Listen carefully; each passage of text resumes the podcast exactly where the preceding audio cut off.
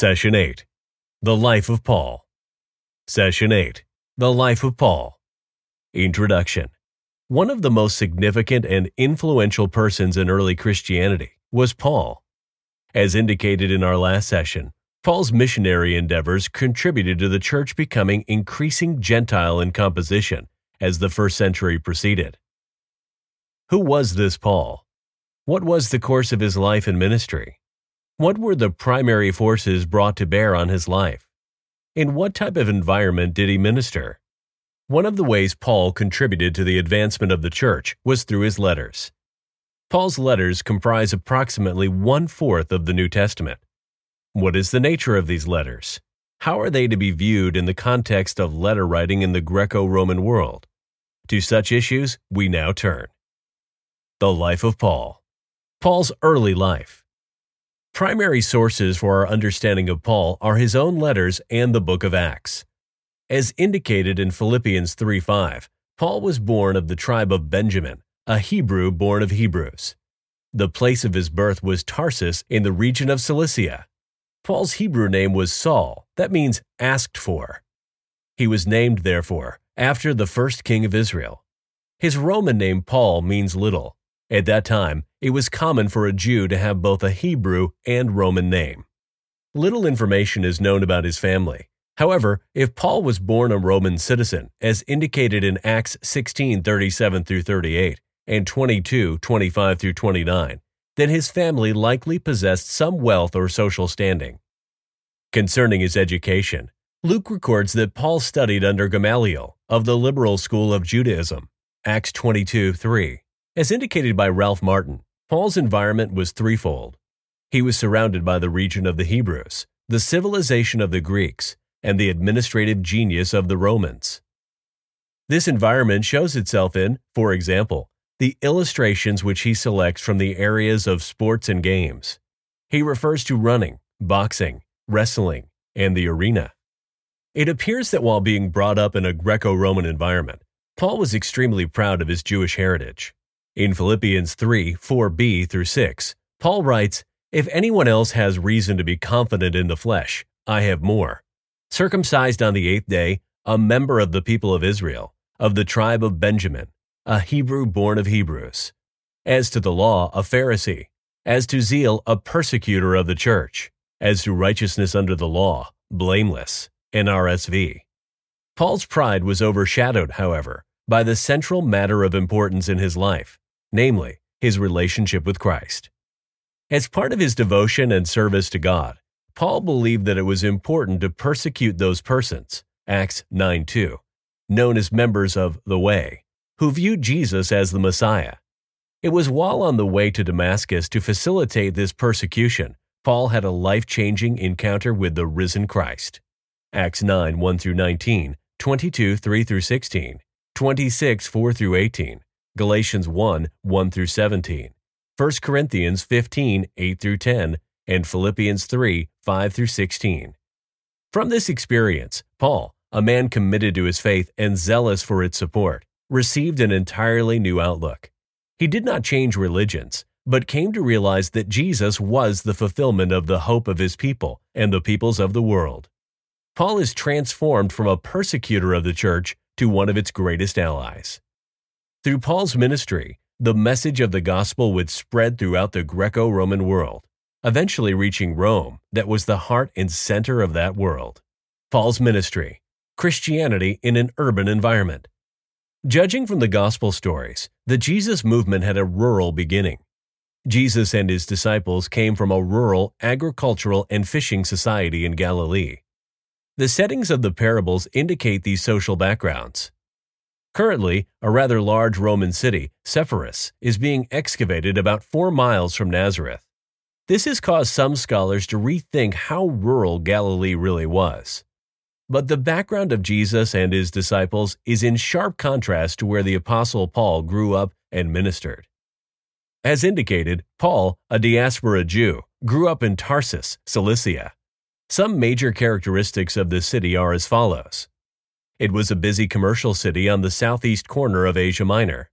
It was a regional Roman capital, which meant Roman officials and their families would live in the city, and Roman officials from Rome would come and go periodically, bringing news and ideas from different parts of the empire. It was on a major road used for trade and moving military personnel. Information from far off places would move right through town on a regular basis. It had a world class university which specialized in Greek philosophy and rhetoric. Although we have no indication that Paul went to this university, it would not be surprising for him to have a higher common knowledge of these subjects. In fact, his writings give indication of his knowledge of the use of rhetoric. Greek language and culture predominated in Tarsus, but it also contained a Jewish community that was characteristic of many of the cities Paul evangelized. Paul's field training, or we might call it internship, was done in Antioch, Syria. This city has many similarities to Tarsus. Some points of particular interest concerning Antioch include it was in a similar cultural area to Tarsus. It was also on a major trade route. The church community in Antioch first consisted of Jews, perhaps Jews converted at Pentecost. Then Gentiles were converted and became part of the Christian community, even before Paul got there. The Bible tells us the disciples were first called Christians there, Acts 11:26. Perhaps this was a name to distinguish them from the Jewish community who did not accept Jesus as Messiah, since Gentiles were also part of the church. After Paul's field training, he and Barnabas were sent out as missionaries by the church in Antioch. An important observation is that the church was growing fast in urban areas, and the gospel was spreading to the surrounding area through the communication networks already in place. This was because of the ability to reach more people quickly with the gospel, and perhaps because those who moved to the cities were more open to learning new things and change in their lives. Chronology of Paul's life there are differences of scholarly opinion concerning the exact chronology for Paul's life.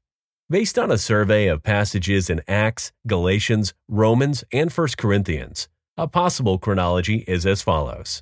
6 BC, Paul's birth, AD 28 through 30, public ministry of Jesus, AD 33, Paul's conversion, AD 33 through 36, Paul in Arabia being taught by revelation of Jesus Christ. AD 35 or 36, Paul's first conversion visit to Jerusalem. AD 35 through 44, Paul preaches in Cilicia. AD 44 through 46, Paul invited to Antioch, Syria by Barnabas, and famine in Palestine. AD 46, Paul's second visit to Jerusalem. AD 47 through 48, first missionary journey with Barnabas to Cyprus and Galatia. AD 49, Jerusalem Council. AD 49, Jews expelled from Rome by Claudius because of the Chrestus riot. AD 49 through 52, second missionary journey with Silas through Asia Minor and Greece. AD 52, third visit to Jerusalem and a visit to Antioch. AD 52 through 55, Third Missionary Journey, Ephesus. AD 55 through 57, Third Missionary Journey, Macedonium, Macedonia, Illyricum, and Achaia. AD 57 through 59, Fourth Visit to Jerusalem, arrested and imprisoned at Caesarea under Felix. AD 59 through 60, appears before Festus and King Agrippa and appeals to Caesar. Voyage to Rome. AD 60 through 62, under house arrest at Rome. AD 62 through 64, 65, released, journeys to Spain. AD 64, fire in Rome during rule of Emperor Nero. AD 64, 67, Paul returns to Rome and is martyred under Emperor Nero. Historical and literary issues for Paul's life and ministry. Debate in dating Paul's life. Debate in the dating of Paul's life revolves around a perceived difference between events recorded in Acts and similar events recorded in Paul's letters. Acts records five trips of Paul to Jerusalem. Acts 9:26, right after his conversion. Acts 11:29 through 30, to bring money for famine relief. Acts 15:2 through 4, to attend the Jerusalem Council. Acts 18:22, after his second missionary journey. Acts 21:17, final visit when he is arrested. Paul's letters record only three trips to Jerusalem. Galatians 1:18, right after his conversion. Galatians 2:1, to attend a council. Romans 15:25 and 1 Corinthians 16:3, final visit when he was arrested. The debate comes in the middle of Paul's life. Which Acts visit is mentioned in Galatians 2 1 through 10? There are two positions. Both positions are well accepted by scholars. One side assumes Paul is referring to the Acts 15 council in Jerusalem in Galatians 2 1 through 10. And Paul's understanding of the outcome of the Jerusalem council is very different from what Luke reports in Acts 15. The other side thinks Galatians 2 1 through 10 refers to the famine relief visit in Acts 11 29 through 30, when an informal Jerusalem council took place. This would place Peter and Paul's confrontation in Antioch before the formal Council of Jerusalem in AD 49 and would not necessarily reflect a difference in understanding of the Jerusalem Council decision. Background issues to understanding Paul and his context. There are four different but related views of the relationship of Judaism, Christianity, and Gentiles stated or reflected in the New Testament. These views all existed at the same time, bringing conflict and misunderstanding to the early church. Some of these views were more prevalent at different times than others. Raymond Brown's Four Types of Jewish Gentile Christians. Gentiles must become Jews after becoming Christians. This was the position of Judaizers, who seemed to follow Paul wherever he went. They felt all Christians should keep all the Jewish laws, including circumcision and diet. Gentile Christians are viewed as Gentiles living within Israel who must compromise so as not to offend Jews. This was the position of James and sometimes Peter. As such, Gentiles were to eat no meat offered to idols, keep from sexual immorality, as defined by Judaism, and avoid eating blood and meat from animals with blood inside of them. Gentile Christians are not under the law. This was the position of Paul. By law, he meant Jewish dietary laws and practices. Paul further believed Jewish Christians were not required to abandon their Jewish heritage in churches inside or outside Israel. Jesus has replaced Judaism. This was the position of John and the author to the Hebrews. This idea was taken from Jesus' words in Mark 2 21 through 22. You can't put new wine in old wineskins. In John and Hebrews, Jesus replaces the temple, temple worship, and major Jewish feasts. Jesus is better than anything offered in Judaism, so why stay with the good when you can have the best? The Art of Letter Writing Possible models for Paul's letters. As indicated earlier, Paul's letters comprise approximately one fourth of the New Testament. The power of Paul's letters is voiced by his critics as recorded in 2 Corinthians 10:10. It states, For they, his opponents, say, His letters are weighty and strong, but his bodily presence is weak, and his speech contemptible. As mentioned before, Paul grew up in a town known for its rhetoric. An extension of rhetoric, which usually refers to the spoken word, is the letter. The typical letter of this period generally followed this pattern or form salutation or opening, from, to, and greeting prayer or expression of thanks to a god or the gods, or certain groups or individuals, and greetings. Body. Primary topic or topics under consideration, reason or reasons for writing. Advice or exhortation, closing commands. Closing farewell. In addition to the form of the letter, several documented types of letters were studied in the universities. Paul seemed to incorporate elements from many of these types in creating his own type of a Christian pastoral letter. We will look at these types more in depth later in the course as we talk about each of Paul's letters. Letter of Friendship Ancient traditions asserted that friendship required the sharing of all things between socially and morally equal people, including affection and companionship. When being together was impossible, friendly letters were said to provide a suitable substitute for actual companionship. No actual letters of friendship are given in the New Testament, but language from friendship letters is used. Absent in body, but present in spirit. 2 Corinthians 5 3. Sharing in one another's feelings. Philippians 2 17 through 18. And letter writing as a conversation. 1 Corinthians 10:15. Letter of praise and blame. Praising and blaming were fundamental activities through which the social construction of the ancient world was maintained. We refer to these types of societies as honor and shame cultures.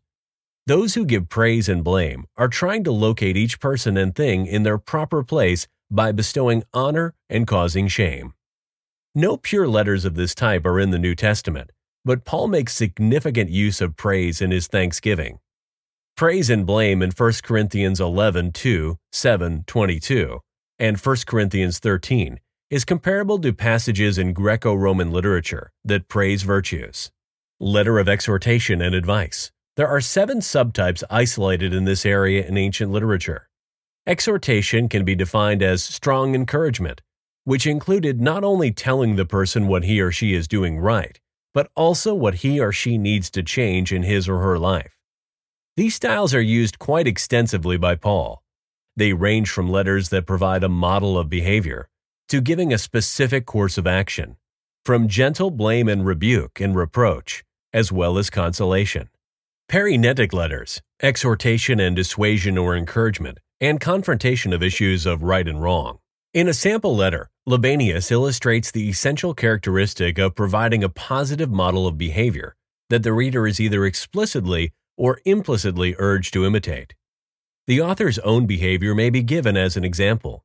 Paraenesis concerns those basic and unquestioned patterns of behavior sanctioned by honor and shame. It is not supposed to teach anything new, but to encourage people to follow what they have been taught. Exhortation plays a major role in all the letters of Paul and the Pauline school, except Philemon. 1 Thessalonians is an excellent example of a Paraenetic letter. Letters of Advice Advice differs from Paraenetic letters when a specific course of action is called for. Paraenesis only seeks to influence adherence to a value or to cultivate a character trait. Paul very skillfully mixes paraenesis and advice in 1 Corinthians, especially in 7 through 8 and 10 through 14. Protreptic letters. No theorist ever defined the protreptic letter in antiquity. It was neither a recognized type nor a widely used kind of letter. Nevertheless, it is important for those who have an interest in early Christian letter writing. Protreptic writings are those exhortations to take up the philosophical life. Protreptic works urge the reader to convert to a way of life, join a school, or accept a set of teachings as normative for the reader's life. In both form and function, Paul's letter to the Romans is a protreptic letter, letters of admonition. The gentlest type of blame was admonition, it is the instilling of a sense in the person being admonished and teaching what should and should not be done. It is the instilling of sense in the person being admonished and teaching what should and should not be done. The writer constructively criticized certain aspects of the reader's behavior. Admonition is used very consciously and explicitly in the letters of Paul. 2 Thessalonians 3 6 through 12 admonishes certain people in the community and 315 urges members to admonish one another. Letters of Rebuke Rebuke was considered harsher than admonition. Rebuke was directed at fundamental flaws of character or a basic pattern of immoral behavior. The rebuker tried to shame the sinner into stopping the misbehavior and often explicitly called for a change to an honorable way of life.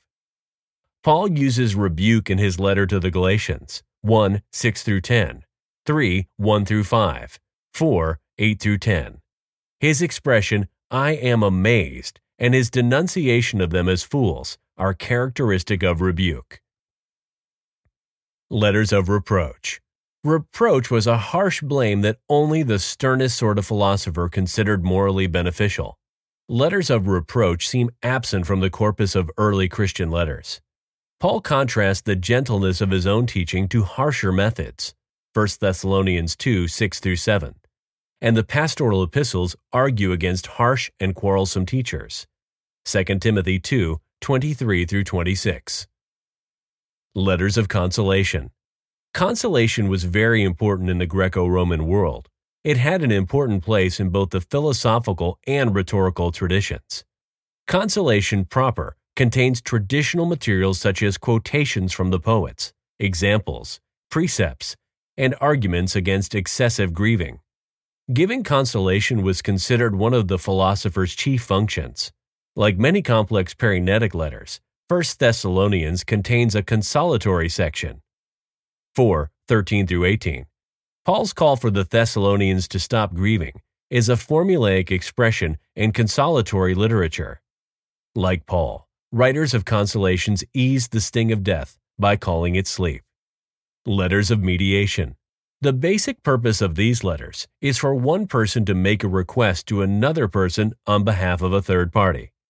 Letters of introduction, which were very important to those who traveled and needed hospitality, are included in this category. Letters of introduction are mentioned several times in the New Testament. Acts 9:2, 18:27, 1 Corinthians 16:3, 2 Corinthians 3 1 through 2. Philemon is an intercessory letter on behalf of a runaway slave. Accusing, apologetic, and accounting letters. These are technical and non technical letters of petition, prosecution, and defense. There are technically no letters of this type in the New Testament, but Revelation 1 through 3 does seem to be a recounting of Christ's evaluation or judgment of seven churches in Asia Minor. This style would fit best under this category. Application 1. Using study Bibles, Bible dictionaries, or Internet websites. Biblical Studies Foundation, www.netbible.com. Blue Letter Bible, www.blueletterbible.org. Or crosswalk.com Bible Study Tools, bible.crosswalk.com. Look up and read articles on the life of Paul. How do these articles contribute to your understanding of Paul? 2. Read the following passages and construct a chronology of Paul's life. Acts 9, 1 through 31, 11, 19 through 30, 13, 1 through 28, 31, Galatians 1, 11 through 2, 21, Romans 15, 22 through 29, 1 Corinthians 16, 1 through 9. How does your chronology correspond to that provided above in this session? 3.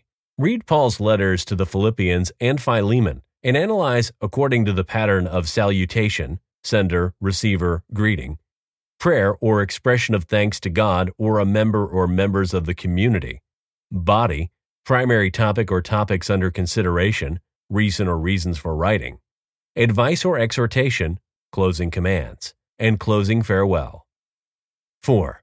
Classify Philippians and Philemon in terms of the headings letters of friendship, letters of praise and blame, letters of exhortation and advice, letters of mediation and accusing, apologetic, and accounting letters. What types of letters are Philippians and Philemon? Why?